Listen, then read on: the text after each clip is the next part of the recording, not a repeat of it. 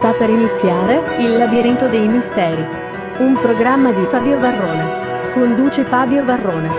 Chiudete gli occhi. Il viaggio sta per iniziare.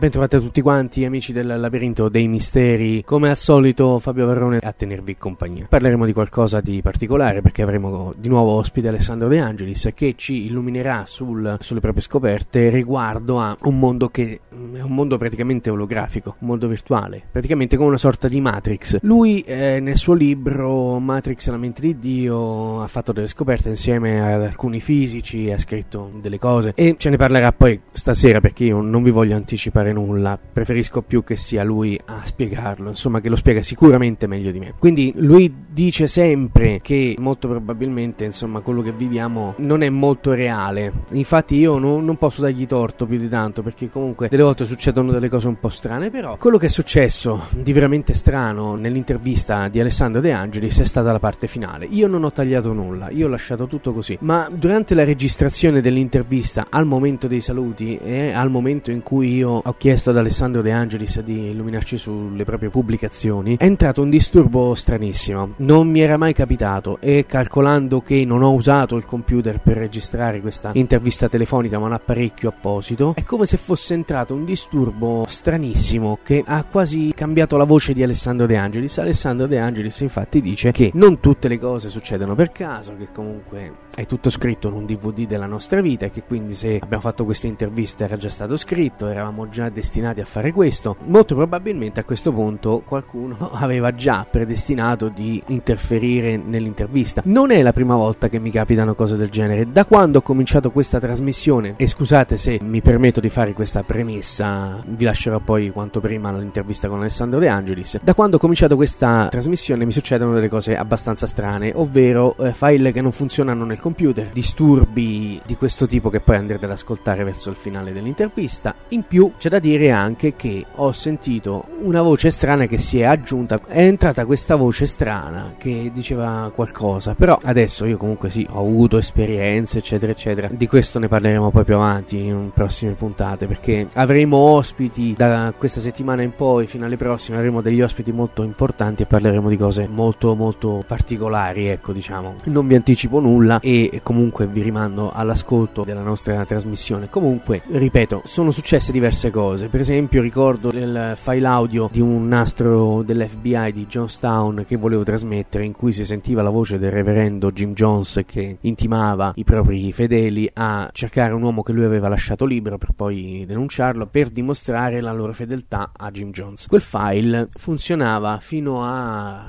prima di cominciare a registrare la trasmissione. Accesa la registrazione, ho fatto partire il file, il file c'è, le onde audio ci sono, ma il file non si sente più. Idem è successo con questa intervista che andrete poi ad ascoltare e ci darete poi un parere al riguardo, insomma. E la parte finale è veramente assurda, insomma. Sono rimasto scioccato io che in genere non è che mi stupisco con molta facilità, eh? però già questa cosa qui e poi è successo che l'altra sera mentre registravo un disturbo è entrato. Bene, in un attimo di pausa mi è successa questa cosa. Cioè è entrata questa voce io non so come sia potuto succedere che poi comunque col, con un microfono, con computer, eh, mi sembra strano. Bene, questa voce sembra sussurrare piantala. Io non so, adesso forse avrò nemici anche nell'aldilà, non lo so, può darsi. Comunque, volevo dire una cosa, noi tratteremo anche temi molto scomodi, comunque Alessandro De Angelis ribadisce sempre che c'è il pericolo che qualcuno ci possa minacciare, ci possa fare qualcosa, a me non interessa, perché sinceramente io se muoio anche domani non è che me ne freghi molto, non perché voglio fare l'eroe, ma è perché comunque insomma sto mondo va abbastanza strano e non è che sia poi tanto entusiasta di, di fare una vita lunga su questa terra che è governata comunque da persone che fanno affari sporchi. Detto questo, eh, io vi lascio all'intervista con Alessandro De Angelis e ci sentiamo verso la fine. Ah, Bentrovati di nuovo amici del labirinto dei misteri, siamo qui nuovamente con Alessandro De Angelis che questa sera ci introdurrà in un argomento diverso da quello trattato precedentemente ma sconvolgente, forse anche di più di quello che è stato detto fino adesso. Alessandro De Angelis, ben trovato. Ben trovato a te Fabio a tutti gli ascoltatori a cui eh, do un ringraziamento caloroso per aver seguito eh, in tantissime persone le nostre puntate dove abbiamo dato prova del fatto che Gesù fosse il figlio di Erode il Grande e che Maria era la figlia della regina d'Egitto Cleopatra e Marco Antonio addirittura il nipote di Cleopatra, eh, cioè Giuseppe il nipote di Cleopatra e di Marco Antonio. Quindi vi invito eh, innanzitutto a diffondere e condividere queste puntate con tutti i vostri amici perché eh, tutte le trasmissioni che faremo sono basate su documentazioni, nel caso precedente storico-documentali, e nel caso di oggi, trasmissione molto particolare, eh, parliamo di esperimenti scientifici fatti dai migliori fisici di livello mondiale di fisica quantistica e di neurofisiologi.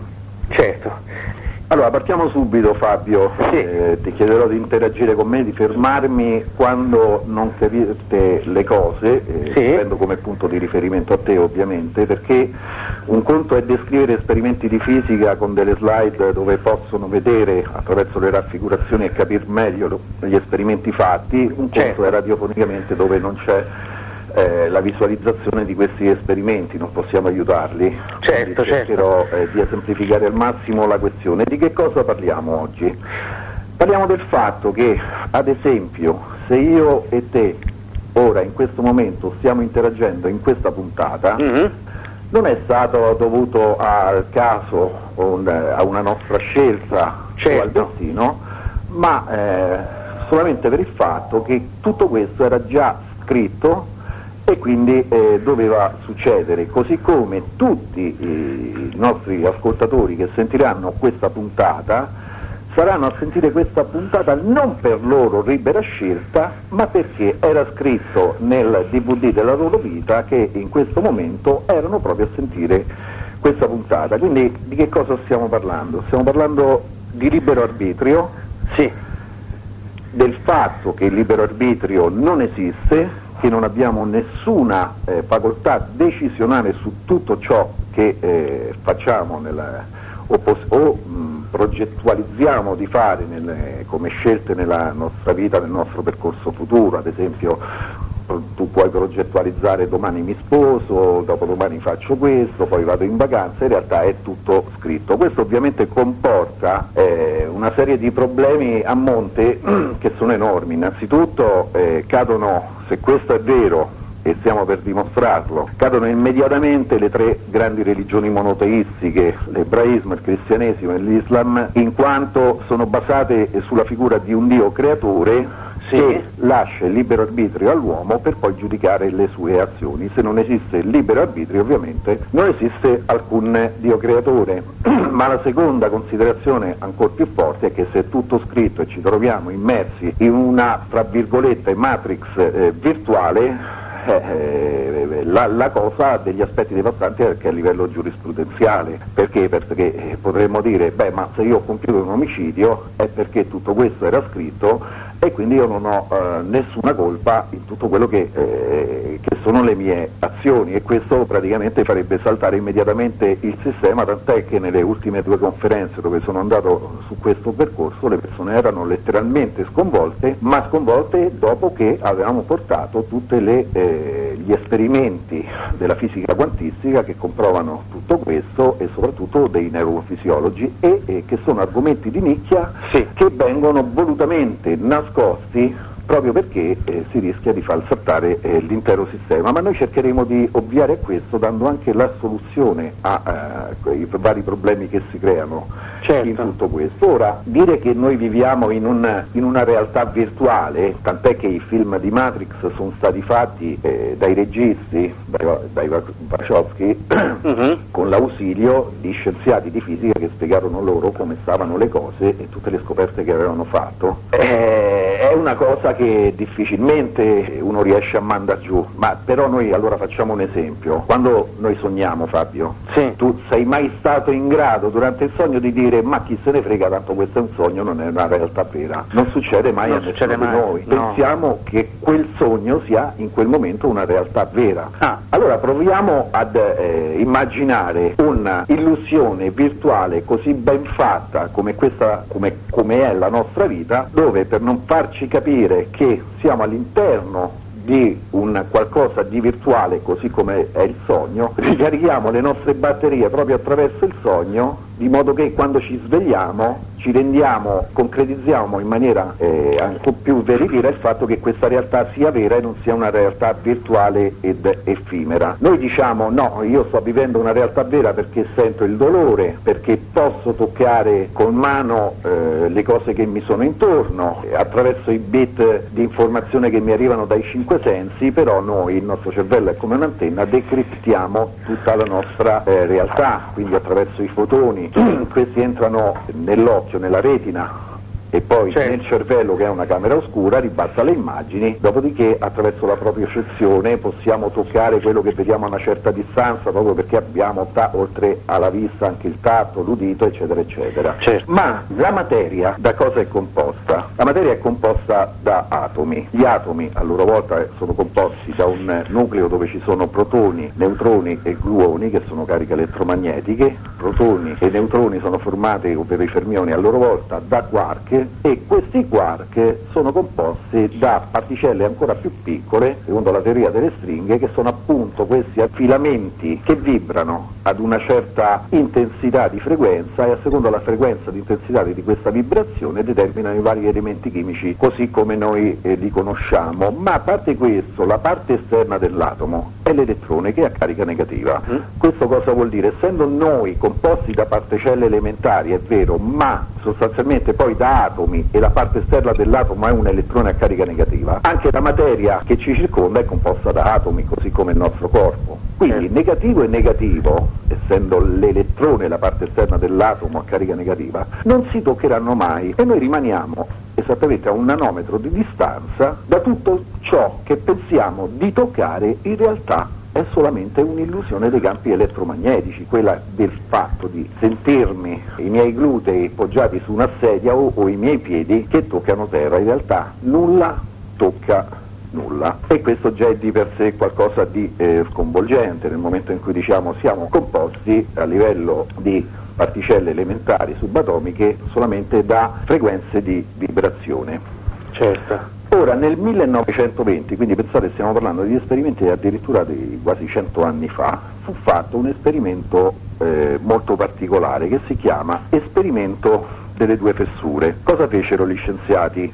Fecero passare delle particelle subatomiche attraverso una maschera che aveva due fessure e dietro questa maschera con queste due fessure c'era una, uno strumento di rilevazione. Ora facciamo conto che eh, attraverso queste due fessure avessero fatto passare delle palline da tennis colorate e queste passando attraverso queste due fessure avrebbero formato nello schermo di rilevazione dietro queste due fessure due linee rette. E, sì. eh, se invece avessero fatto passare delle onde attraverso queste fessure, si sarebbero formate più linee di interferenza, quasi sette linee, perché? Facciamo un esempio, se noi prendiamo un laghetto di acqua ferma, gettiamo un sassolino, questo provoca delle onde. Se gettiamo invece di un sassolino gettiamo due sassolini vicini, ognuno di questi due sassolini creerà delle onde che interferiranno tra di loro. E quindi su questo schermo posto dietro queste due fessure si formeranno questi partner di interferenza addirittura di sette linee. Quindi gli scienziati eh, sapevano che se vengono tirate delle particelle, queste si comportano come particella e vengono visualizzate solo due fessure dietro lo schermo di rilevazione, se invece tiriamo delle onde si formano addirittura sette eh, linee di interferenza proprio perché sono delle onde. Ebbene, allora loro fecero questo esperimento facendo passare delle particelle subatomiche e videro con grande stupore che eh, sullo schermo di rilevazione dietro queste due fessure si avevano lo schema di interferenza delle onde e non di particelle corpuscolate e chiesero ma come è possibile? Se noi tiriamo degli elettroni sappiamo che sono delle particelle corpuscolate di materia, non delle onde, quindi come certo. è possibile che abbiamo questa rilevazione di queste, eh, si comportano queste particelle come onde? E allora cosa fecero? Misero un misuratore per vedere da quale parte delle due fessure questi fotoni passavano. Nel momento in cui andavano a misurare queste particelle, collassava la funzione d'onda, ecco cos'è il collasso della funzione d'onda, e la, e, e la particella, l'onda tornava ad essere una particella. Sì. Questo veniva fatto prima delle due fessure, quindi loro rimasero stupidi da questo fatto e iniziarono a pensare ma come è possibile? Nel momento in cui io osservo, se io non osservo una particella, questa particella è un'onda, nel momento in cui la osservo la funzione d'onda collassa e ridiventa particella. Allora iniziarono a pensare forse questi elettroni si scontrano tra di loro e quindi formano queste linee di interferenza per ovviare a questo problema fecero passare addirittura una particella alla volta con uno distacco di tempo una dall'altra. Certo. Questa particella si divideva in due parti, attraversava tutte e due le fessure comportandosi come un'onda e avevano ancora una volta sullo schermo di rilevazione dietro questa maschera con queste due fessure le classiche linee di interferenza delle onde. Nel momento in cui volevano visualizzare però in quale delle due fessure passava la particella subatomica, questa ritornava ad essere una particella. Ah, quindi iniziarono a pensare, aspetta perché questa è la prima parte dell'esperimento, il secondo che è stato fatto ultimamente è qualcosa di pazzesco. Quindi siamo noi che attraverso l'osservazione sì, creiamo la realtà. E lì si svilupparono varie correnti anche filosofiche, eh, cito ad esempio quella di Bohm che iniziò a dire il nostro universo non è nient'altro che una proiezione olografica dove eh, noi siamo co-creatori della nostra stessa eh, realtà. Furono fatti altri esperimenti e che cosa videro? Nel 1981 il eh, direttore del eh, Dipartimento di Fisica di Parigi, Allen Aspect, fece un esperimento particolare e vide che in determinate condizioni eh, le particelle subatomiche, sia a distanza di pochi metri che di miliardi di chilometri, rimanevano collegate, ad esempio invertendo lo spin, lo spin eh, sarebbe la rotazione della particella subatomica, ad una, l'altra la invertiva istantaneamente anche eh, se fossero state distanti miliardi di chilometri. E quindi eh, saltava la cosiddetta eh, barriera legata alla velocità della luce della formula della relatività di Einstein. E a quel punto iniziarono a eh, pensare che tutto quello che vediamo non è nient'altro che una proiezione di, proveniente da una pellicola a due dimensioni che proiettava il nostro universo olografico e quindi c'era un collegamento non locale, la non località per non località intendevano proprio questo, mentre noi qui vediamo tutte le cose eh, divise, settorizzate, esisteva qualcosa ad un altro livello, questa pellicola a due dimensioni che proiettava il nostro universo olografico e eh, la caratteristica degli ologrammi è quella che ogni singolo pezzetto dell'ologramma contiene l'intera informazione dell'intero ologramma. Uh-huh. Ora, Qualsiasi particella elementare ha un'informazione, questa informazione è la polarizzazione per quanto riguarda i fotoni e lo spin per quanto riguarda eh, gli elettroni, quindi ci troviamo davanti un po' a un sistema binario. Leonard Susskind, uno scienziato, autore di un libro, La guerra dei buchi neri, dove praticamente ebbe una diatriba con Stephen Hawking, lo scienziato eh, paraplegico, tetraplegico, dimostrò che quando i buchi neri assorbono la materia, non so se tutti sono sono esperti di cosmologia, però quei buchi neri sono praticamente quando collassano delle grosse stelle, queste diventano dei buchi neri e riescono, assorbono tutto ciò che li circonda, compresa la luce che non può uscire all'interno del buco nero ed è per questo, eh, proprio per questo non è visibile in quanto non è illuminata dai fotoni, viene chiamato buco nero. Bene, questi buchi neri inglobavano tutta la materia, e tuttora lo fanno, che eh, li circonda, sì. ma Saskin dimostrò che l'informazione non veniva persa, rimaneva sull'orizzonte degli eventi di questi buchi neri. Ah. Ma dove? Non sul suo volume, ma sulla superficie, ovvero su una superficie a 2D. E quindi gli scienziati hanno dato prova del fatto che sono i bit di informazione che creano la terza dimensione spaziale e il tempo ad essa collegata e che quindi lo spazio-tempo è un sottoprodotto che deriva proprio da questi bit di informazione, ma noi con il nostro cervello assorbiamo questi bit di informazione elaboriamo, vengono elaborati poi dal nostro cervello attraverso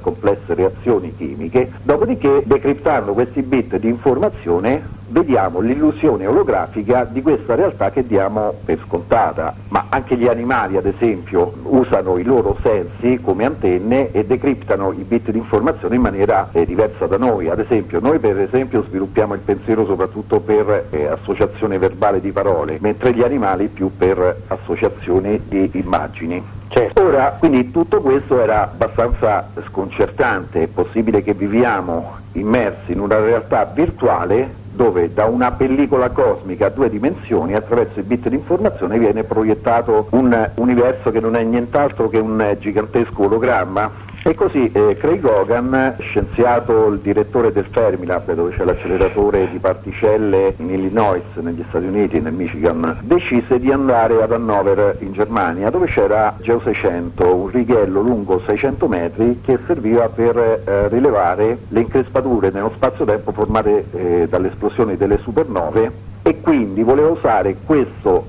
strumento Geo 600 perché? Pensò, in questa pellicola bidimensionale dove ci sono le particelle, e le fluttuazioni quantistiche, ovvero particelle che appaiono dal nulla e che scompaiono e quindi un ribollire di questa schiuma che poi da cui partono i bit di informazione che proietta il nostro ologramma, deve emettere una sorta di ronzio, di rumore di fondo che voleva cercare di rilevare proprio attraverso Geo 600 e quando si recò da Tarzman, il direttore di Geo 600, questo gli disse, noi da quando abbiamo in funzione Geo 600 abbiamo rilevato questo rumore di fondo a eh, cui non eh, siamo riusciti a, dare, a, a, a, verificare se fosse dovuto a qualche interferenza, abbiamo provato in tutte le maniere a vedere se ci fossero interferenze non abbiamo trovato assolutamente nulla, quindi quello che era, sembrava fantascienza iniziò a diventare una realtà che si stava concretizzando sempre di più, tant'è che poi eh, Craig Hogan decise di costruire eh, l'interferometro olografico per dare ulteriore prova del fatto che viviamo immersi in questo universo olografico e dobbiamo dire per onestà intellettuale che finora non è riuscito ancora eh, ad avere esito positivo questo esperimento che sta conducendo eh, Craig Logan, ma è abbastanza complesso da,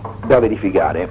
Certo. Però Andando avanti, gli scienziati di Bonn invece che cosa hanno trovato? Attraverso la cromodinamica quantistica e l'effetto GZK, la cromodinamica quantistica attraverso i gluoni cambiano la, la, la colorazione dei fermioni, quindi sono esperimenti abbastanza complessi. Loro che cosa hanno visto attraverso il computer? Che un universo artificiale costruito al computer aveva gli stessi vincoli, ovvero le stesse leggi fisiche del nostro universo.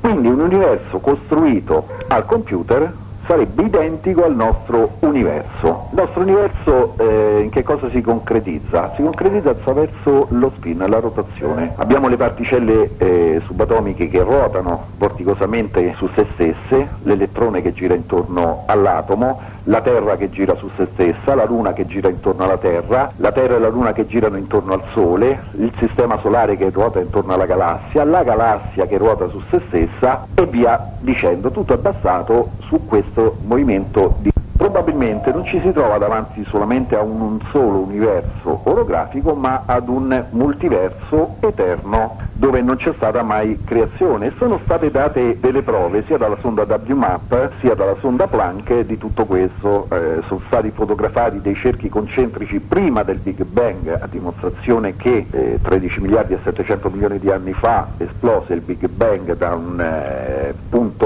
infinitesimale, quindi dove l'energia era aggregata fino a raggiungere un punto critico che esplose formando poi lo spazio-tempo e il nostro, il nostro universo. E quindi prima delle dell'esplosione di questo Big Bang eh, probabilmente ci sono stati altri eh, Big Bang, non solo, ma è stato trovato a 8 miliardi di chilometri da noi un buco vuoto che eh, molti scienziati dicono essere la prova dello scontro tra due brane di due universi che toccandosi hanno generato il Big Bang e quindi il nostro universo o addirittura due universi, uno di materia e uno di antimateria con due movimenti di rotazione opposta che eh, appunto danno luogo alla rotazione e alla doppia torsione toroidale. Non solo, è stato trovato tra la galassia della Vela e quella di Pegaso un gruppo di miliardi di galassie che si stanno indirizzando tutte in un, in un certo luogo dello spazio e questo è stato chiamato flusso oscuro. Ma perché tantissimi miliardi di galassie si stanno dirigendo verso un punto ben definito del nostro universo? L'unica spiegazione a questo è che questo sia dovuto alla forza di attrazione gravitazionale che un altro universo genera verso il nostro, altrimenti non ci sarebbe nessun, eh, non sarebbe assolutamente possibile, se esisterebbe solamente il nostro universo, tutto sarebbe fermo e in quiete, anche se si espanderebbe. Invece nel nostro universo la sonda Ternium Map ha fotografato quella che si chiama anisotropia, ovvero una distribuzione non uniforme, ma abbiamo delle zone dell'universo dove ci sono super, molti supercluster ovvero ammassi galattici e delle altre zone che sono vuote. Bene, questa anisotropia è dovuta proprio al fatto che il nostro universo risente dell'attrazione gravitazionale di altri universi che si trovano intorno al nostro. E adesso veniamo alla parte bella di tutto questo percorso. Perché? Perché è stato fatto ancora un altro esperimento delle due fessure più avanzato uh-huh. ed è stato fatto dal,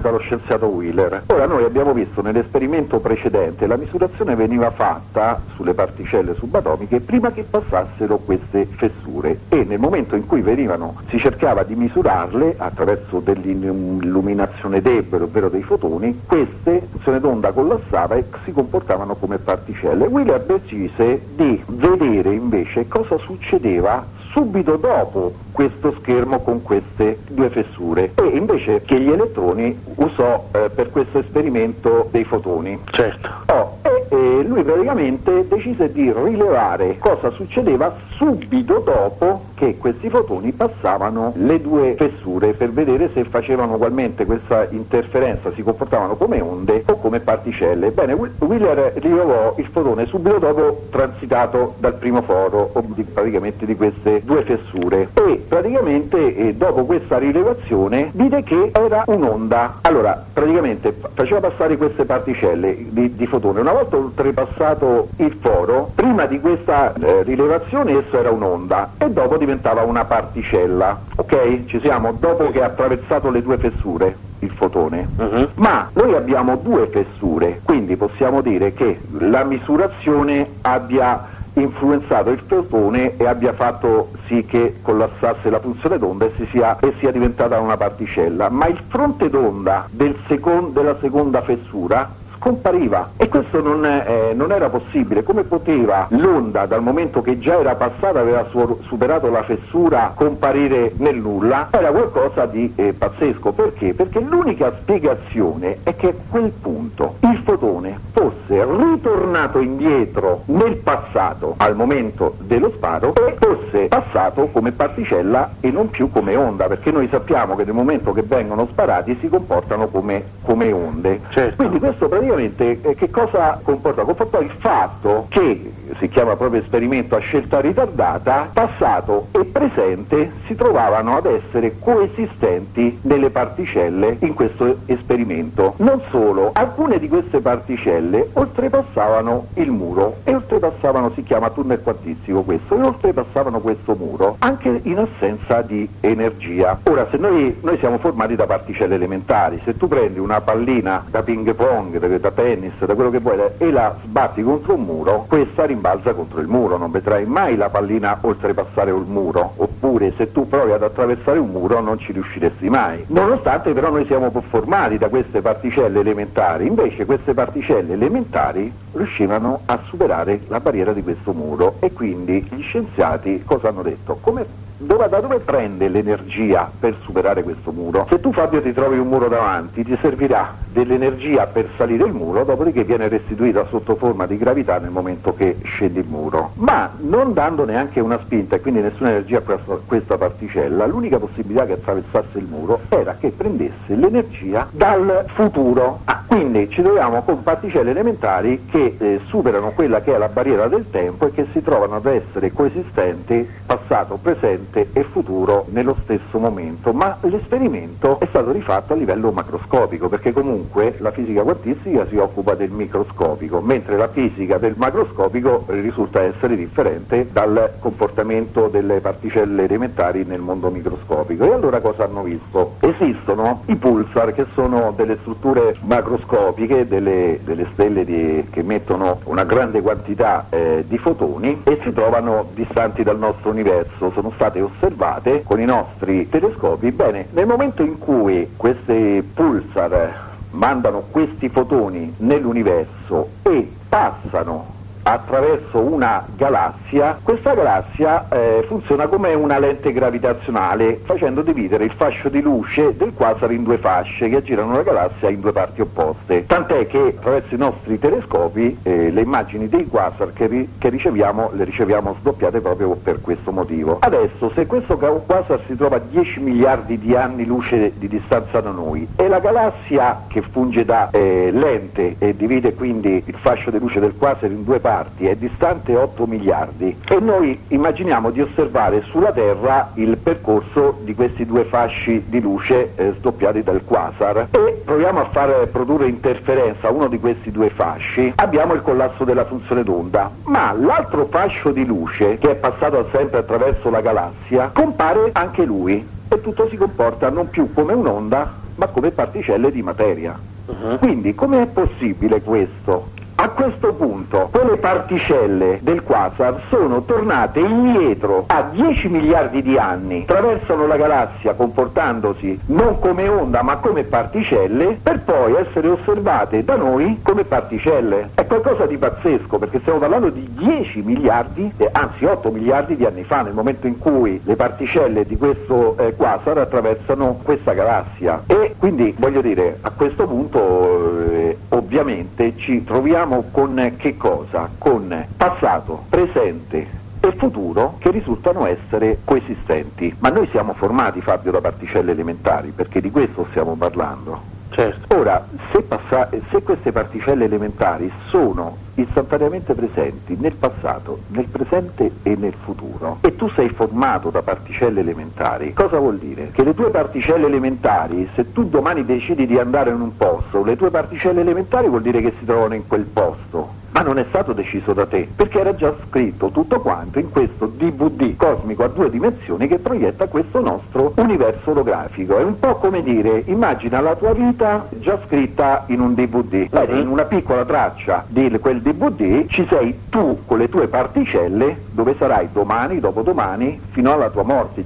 così come tutto quello che succede nell'universo è già tutto scritto. Fin qui siamo sulla parte della fisica quantistica ed è, ed è sconvolgente dire che passato, presente e futuro delle particelle elementari si trovano istantaneamente presenti attraverso questi esperimenti. Andiamo a vedere adesso, perché quello che abbiamo fatto noi è incrociare gli esperimenti della fisica quantistica e mi scuso se non riusciamo ad andare oltre perché ci vorrebbero delle slide per visualizzare quello che diciamo, per far capire meglio certo. ai nostri ascoltatori tutto questo. Comunque devono fare uno sforzo di immaginazione. Andiamo a vedere, a incrociare queste, eh, questi studi con quello dei neurofisiologi. Innanzitutto Pribram, neurofisiologo, diede prova, disse se noi siamo come ologrammi, una delle caratteristiche degli ologrammi è che ogni singolo frammento dell'ologramma contenga l'intera informazione. Quindi vide che quando ad esempio un uomo, ad un uomo viene asportata una parte del cervello, lui mantiene l'intera memoria di tutto e iniziò a fare esperimenti su dei ratti, togliendogli parte del cervello e vedendo che mantenevano intatta l'intera informazione proprio perché il nostro cervello non è nient'altro che un ologramma, ma in questo caso se noi risultiamo essere immersi in una realtà virtuale dove già è tutto scritto, non possiamo avere libero arbitrio nelle nostre facoltà decisionali. Bene, i neurofisiologi, tra cui Libet e Heines, si sono occupati proprio di questo. E cosa fece mm, Libet? Fece un esperimento che consisteva nello studio di un, di un particolare momento in cui l'azione diventa consapevole e praticamente emise un elettroencefalogramma al soggetto e questo soggetto guardando un orologio doveva riferire il tempo cronometrico della sua intenzione cosciente di agire. Ad esempio gli veniva chiesta di compiere un'azione molto semplice, semplice come quella di muovere un dito o una mano eh, senza decidere preventivamente quando agire. E loro che cosa videro? Videro una cosa molto, molto particolare, che il nostro cervello praticamente riceveva il cambiamento di potenziale che precedeva il movimento di ben mezzo secondo, ovvero il cervello prima si preparava la nostra corteccia cerebrale a fare l'azione, dopodiché si compiva l'azione di muovere il dito. Ma quindi questo che cosa, che cosa voleva dire? Voleva dire una cosa molto semplice, che noi no, non abbiamo nessun libero arbitrio nel momento in cui è il cervello che decide quando dobbiamo fare l'azione e poi a distanza di 350 millisecondi compiamo quell'azione e il nostro cervello che cosa fa? Resetta questo scarto altrimenti diventeremo matti. Un altro neurofisiologo quindi questo si chiama John Dylan Hines, attraverso la risonanza magnetica funzionale decise di eh, rendere l'esperimento ancora più, di migliorarlo. Certo. Lui lo fece attraverso questa risonanza magnetica funzionale e attraverso una sequenza di lettere eh, che veniva continuamente aggiornata tramite un orologio che veniva messo in alto, eh, un orologio rotante del paziente e veniva chiesto al soggetto di scegliere eh, tra due pozzanti e di ricordare la lettera della sequenza che appariva al momento della scelta. Bene, i risultati di questo test sai quali sono stati? Che la nostra attività motoria, ovvero la decisione da parte del cervello, veniva fatta a, con uno scarto di addirittura 7 secondi rispetto al momento in cui compiamo l'azione e diventiamo coscienti dell'azione da compiere. Uh-huh. Tutto questo è sconvolgente. Certo, perché eh, vuol dire che noi non abbiamo nessuna eh, libero arbitrio e nessuna facoltà decisionale sulle scelte che vogliamo intraprendere. Il nostro cervello riceve esternamente l'input di compiere l'azione, dopo 7 secondi noi compiamo l'azione e diventiamo coscienti dell'azione che abbiamo compiuto.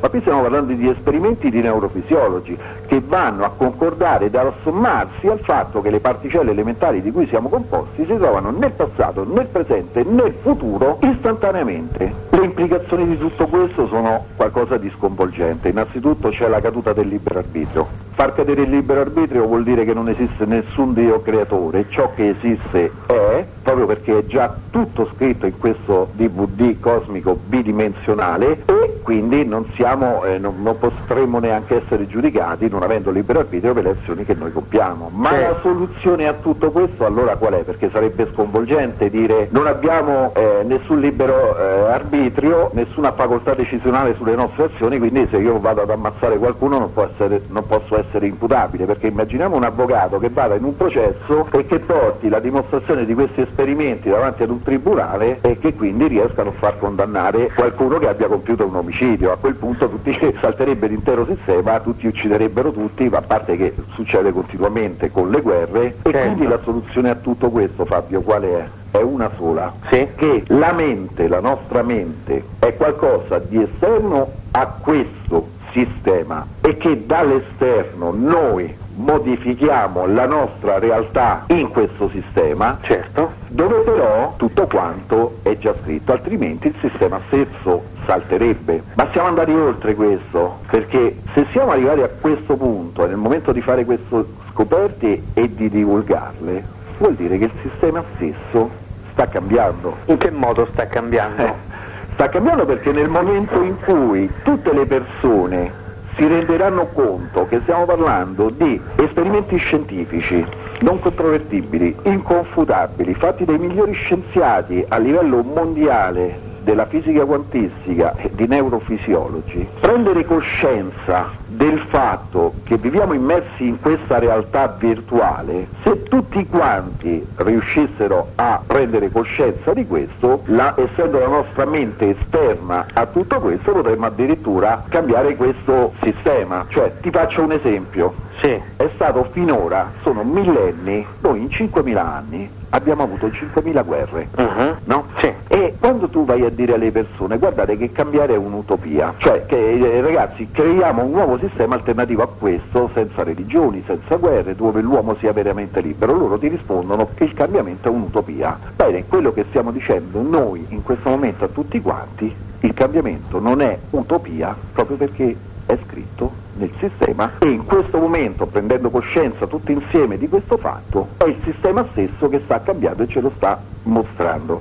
Ma gli scienziati di Bonn, per esempio, quando loro attraverso la cromodinamica quantistica hanno visto che l'universo artificiale ha gli stessi vincoli, ovvero le stesse leggi fisiche del nostro universo, sono andati oltre eh, e loro, così come altri scienziati, hanno visto che in futuro, attraverso i supercomputer quantistici, attraverso i buchi neri, noi stessi potremmo creare altri universi, magari con altre leggi fisiche, atte ad ospitare quella che noi chiamiamo, tra virgolette, vitua e che in realtà non è altro che l'immersione della nostra energia che proviene invece da una coscienza globale all'interno di una realtà virtuale. Non so se sono riuscito a farmi capire di che cosa sto parlando. Sì, sì, sì. Sto parlando di un eh, progetto di una coscienza globale dove c'è un risveglio della coscienza da parte di tutte le persone, che la nostra mente è esterna a tutto questo, mentre qui all'interno di questo sistema ci hanno condizionato a guerre di potere, ci hanno strumentalizzato al fatto che, e condizionato al fatto che la nostra stessa esistenza debba delegare a qualcun altro al di sopra di noi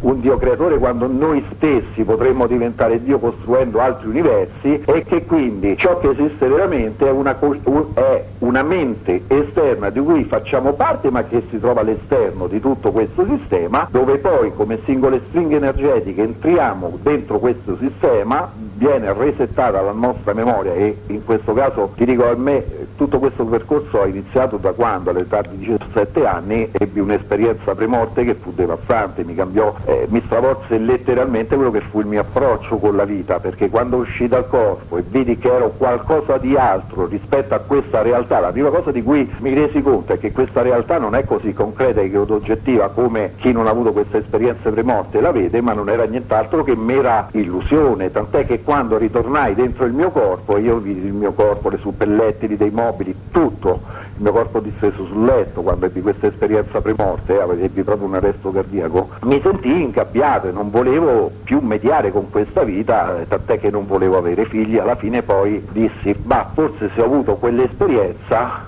un motivo ci sarà stato certo. questa, questa, esperienza premorte, tant'è che poi eh, proprio in seguito a quell'esperienza la prima cosa che feci all'università andai ad assegnarmi a lettere e filosofia e mi indirizzai verso tutto il percorso del metodo antropologico e storico delle religioni per capire perché l'uomo avesse inventato eh, le religioni e Dio e non è stato Dio a creare l'uomo, ma esattamente il contrario, quando l'uomo stesso in realtà è Dio e fa parte dell'uno e tutt'uno che viene deframmentato in questo sistema, deframmentato a livello di mente entrando dentro questo, questo corpo e deframmentato anche come singola unità biologica, abbiamo divisione per sessi, divisione, siamo divisi per, per partiti politici, divisi per, per, etnie culturali, siamo divisi in mille modi quando in realtà siamo uno e tutt'uno con la nostra mente esterna e quindi il mio messaggio che vuol passare oggi è uno solamente, cari signori, non dite più che il cambiamento è utopia, perché nel momento in cui siamo qui a dirvi tutto questo, e non è certo mia eh, libera scelta dire tutto questo, ma perché era scritto, è perché il sistema stesso sta cambiando e quindi non sarà più utopia il cambiamento, ma il cambiamento stesso è in atto. Certo, eh, io avevo una domanda, ma eh, i déjà vu, in questo caso, visto che comunque parliamo di una, un universo alternativo che non è questo, giusto? Non cioè, è un praticamente tu hai detto prima, è il nostro modo di esistere. Sì, prima tu hai detto... Eh, praticamente esiste una coscienza globale, una mente esterna a questo sistema, nel momento in cui tu esci da, da quel l'energia globale che le persone chiamano Dio e che in realtà è composta dall'energia di tutti quanti noi ed entri dentro questo sistema eh, virtuale, tu perdi la tua memoria, viene resettata, perdi la memoria di ciò che sei nella realtà vera e ti diventa reale prendi per reale questa realtà che non è nient'altro che mera illusione, così come quando sogni e tu non sai di saper sognare. Il déjà vu in questo caso non so che se passato, presente e futuro è tutto scritto, a livello scientifico non so come si possano interpretare, però eh, possono comunque, così come i vari miracoli, le varie cose che possono succedere, possono essere spiegate proprio attraverso questa fenomenologia. Certo, certo. Ma quindi in questo caso è, è le strade che abbiamo preso e le, le scelte che abbiamo fatto sono tutte No, fatte no, da una no, persona ecco, vedi, già esterna. stai sbagliando Fabio, non possiamo più parlare né di strade prese né di scelte prese. Quelle che siamo convinti di aver preso. Eh, capisci? È qui che salta tutto quanto. Eh, quindi c'è già qualcuno dall'altra parte che ha deciso No, tutto. non c'è qualcuno dall'altra parte, siamo noi che siamo dall'altra parte, veniamo deframmentati nel momento in cui entriamo in questo sistema virtuale eh, di Matrix, Mm. ma se qui non salta questo sistema è proprio perché il controllo avviene attraverso la nostra mente esterna, quelle che le persone chiamano Dio, cioè noi stessi siamo Dio. C'è chi ti darebbe del satanista per questo. Nel senso, quando tu prima hai detto eh, uno può diventare il Dio di se stesso, i cattolici si farebbero saltare proprio i nervi a fior di pelle perché quando uno, in effetti questa vedi, è una filosofia che è stata detta da tante persone, uno può essere il Dio di se stesso. Questa è una cosa che tu hai appena detto e che effettivamente è vero perché se è energia e siamo comunque è l'esterno nostro che controlla quello che avviene qua, però è tutta un'unica energia presa da ognuno di noi, giusto? Sì. Eh, allora, praticamente, ecco perché si dice sempre, anche nei contatti con l'aldilà, che in ognuno di noi c'è una scintilla divina. Forse per questo è l'energia che dici tu. Beh certo, loro praticamente possiamo usare varie forme letterarie per dire la stessa cosa, quella scintilla divina io la chiamo stringa energetica, ovvero la stringa energetica della mia esistenza vera Mhm. al di fuori di questo corpo olografico che continua a vivere dopo, è quella che noi pensiamo essere la morte e che io praticamente ho invece invertito rispetto a te perché ho avuto quell'esperienza premorte e Certo. sono stato in uno stato di benessere, eh, a voglia che mi dicono, ma poi ci sono stati anche dei neurochirurghi che l'hanno avuta fortunatamente e hanno spiegato no guardate non è così perché eh, cercano di dare una soluzione scientifica a tutto questo, no perché il cervello produce delle sostanze chimiche che ti fanno pensare, non, non è assolutamente vero, io stavo proprio al di sopra del mio corpo, avevo il mio corpo disteso dal letto, le suppellettili, mi sentivo completamente libero, sono eh, entrato dentro il tunnel, poi sono stato costretto a rientrare dentro il corpo mio malgrado perché tutto volevo meno che rientrare dentro questo- questa realtà virtuale e quindi C'è stato qualcosa che ti ha trascinato indietro? sì sì sì, assolutamente sì, Ah. eh, però mi è stato permesso di vedere tante cose e io, molte persone mi dicevano ma tu sei stato fortunato ad avere questa esperienza tre volte, io dicevo loro ma assolutamente no perché tanto viviamo tutti in questo sistema virtuale, prima o poi ne usciremo tu- tutti, ma quello che io ho invertito rispetto a voi è proprio il concetto di morte che ho superato e dico nel momento in cui esco da questo corpo io ritorno ad essere me stesso uno e tutt'uno con l'energia globale che voi chiamate Dio e che siamo noi stessi, ma la nostra energia, così come l'energia di altri animali e di tutte le specie viventi che decriptano solamente bit di informazioni in maniera diversa da noi, ma la cui energia è identica in tutto e per tutto alla nostra. Cioè, mi spiega, allora, andiamo sul concreto, ci hanno rotto i coglioni per millenni parlandoci del fatto che la nostra esistenza è da delegare ad, a- ad un Dio creatore. Bene, Certo. dimostrateci che la nostra energia non è immortale ed è stata creata. Due, dimostrateci che la, le- la mia energia è diversa da quella di un qualsiasi altro animale e chiunque ha un cane, un gatto, vi parlo degli animali domestici Sì. comuni,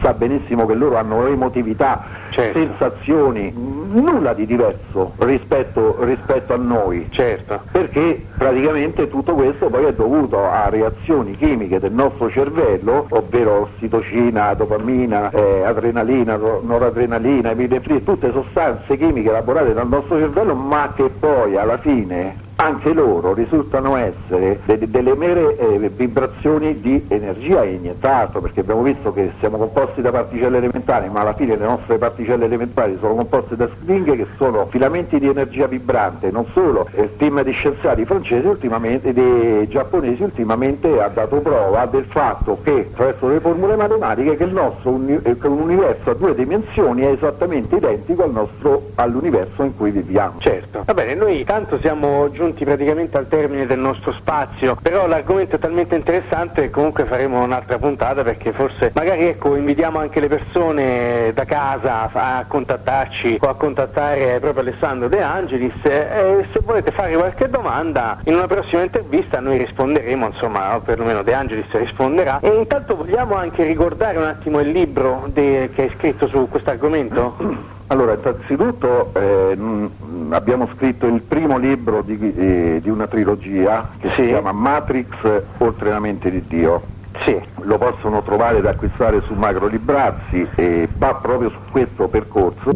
Eh, dicevo Matrix ovviamente il Dio e poi la trilogia abbiamo conosciuta poco con eh, l'ultimo faraone e era Gesù la discendenza reale del sangue di Cristo che eh, è l'ultimo libro conclusivo della trilogia Il figlio segreto di Gesù dove abbiamo dato prova appunto come detto all'inizio del fatto che Gesù fosse il figlio del, del, del grande forse non è un caso che questa scoperta sia stata fatta proprio in questo momento. Eh, io ringrazio Dejaggio, ringrazio tutti i nostri ascoltatori, possono porci domande a cui magari risponderemo in, eh, in un'altra puntata eh, invito tutti quanti a seguire Radio Chad perché è una delle poche radio che ci sta dando voce, dimostrandosi veramente una radio libera al contrario di tanti mezzi di informazione eh, che nonostante la portata delle nostre scoperte sul Gesù storico non eh, ci dà spazio per meritare. Oh, c'è da dire che la dissolvenza che avete appena ascoltato non l'ho, non l'ho messa io, eh? Quindi il file si è automaticamente censurato da solo, cioè è stata strana sta cosa, non mi è mai successo in 35 anni di vedere una cosa del genere. Ne ho viste di tutti i colori, sinceramente, però questa proprio mi mancava, come diceva qualcuno, non si finisce mai di imparare, non ci si stupisce mai nella vita non si finisce mai di stupirsi. Comunque, avete ascoltato le, le teorie di Alessandro De Angelis che eh, spiega come questo universo, questo mondo possa essere eh, un ologramma, un DVD già scritto eh, da noi stessi eh, al di fuori.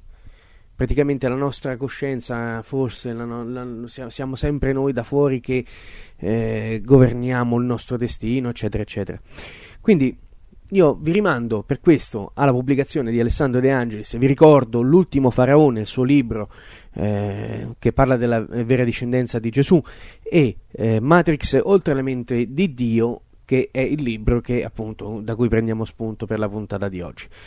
Detto questo, noi vi ringraziamo infinitamente per essere stati qui con noi, vi ringraziamo per eh, seguirci così numerosi, vi ringraziamo che eh, ci avete mostrato veramente tanto affetto, noi siamo contenti di questo.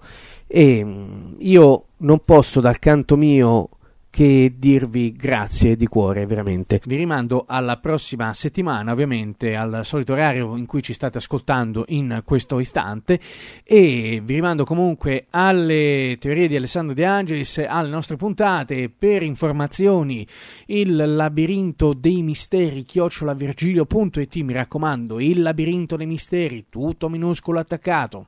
Capito con due L, il labirinto dei misteri chiocciolavirgilio.it mi raccomando ringrazio tutti voi che ci avete ascoltato ancora una volta ringrazio so che ci ascoltano anche dall'estero questo mi fa molto piacere devo dire che eh, ci riempie sempre eh, di orgoglio poter allietare comunque le vostre giornate. Rim- rimanete sintonizzati ovviamente su questa emittente radio e non perdete la programmazione successiva e nonché la programmazione settimanale ovviamente di questa splendida radio e noi, come al solito, eh, ci sentiamo la prossima settimana. A tutti voi, buonanotte. Sto...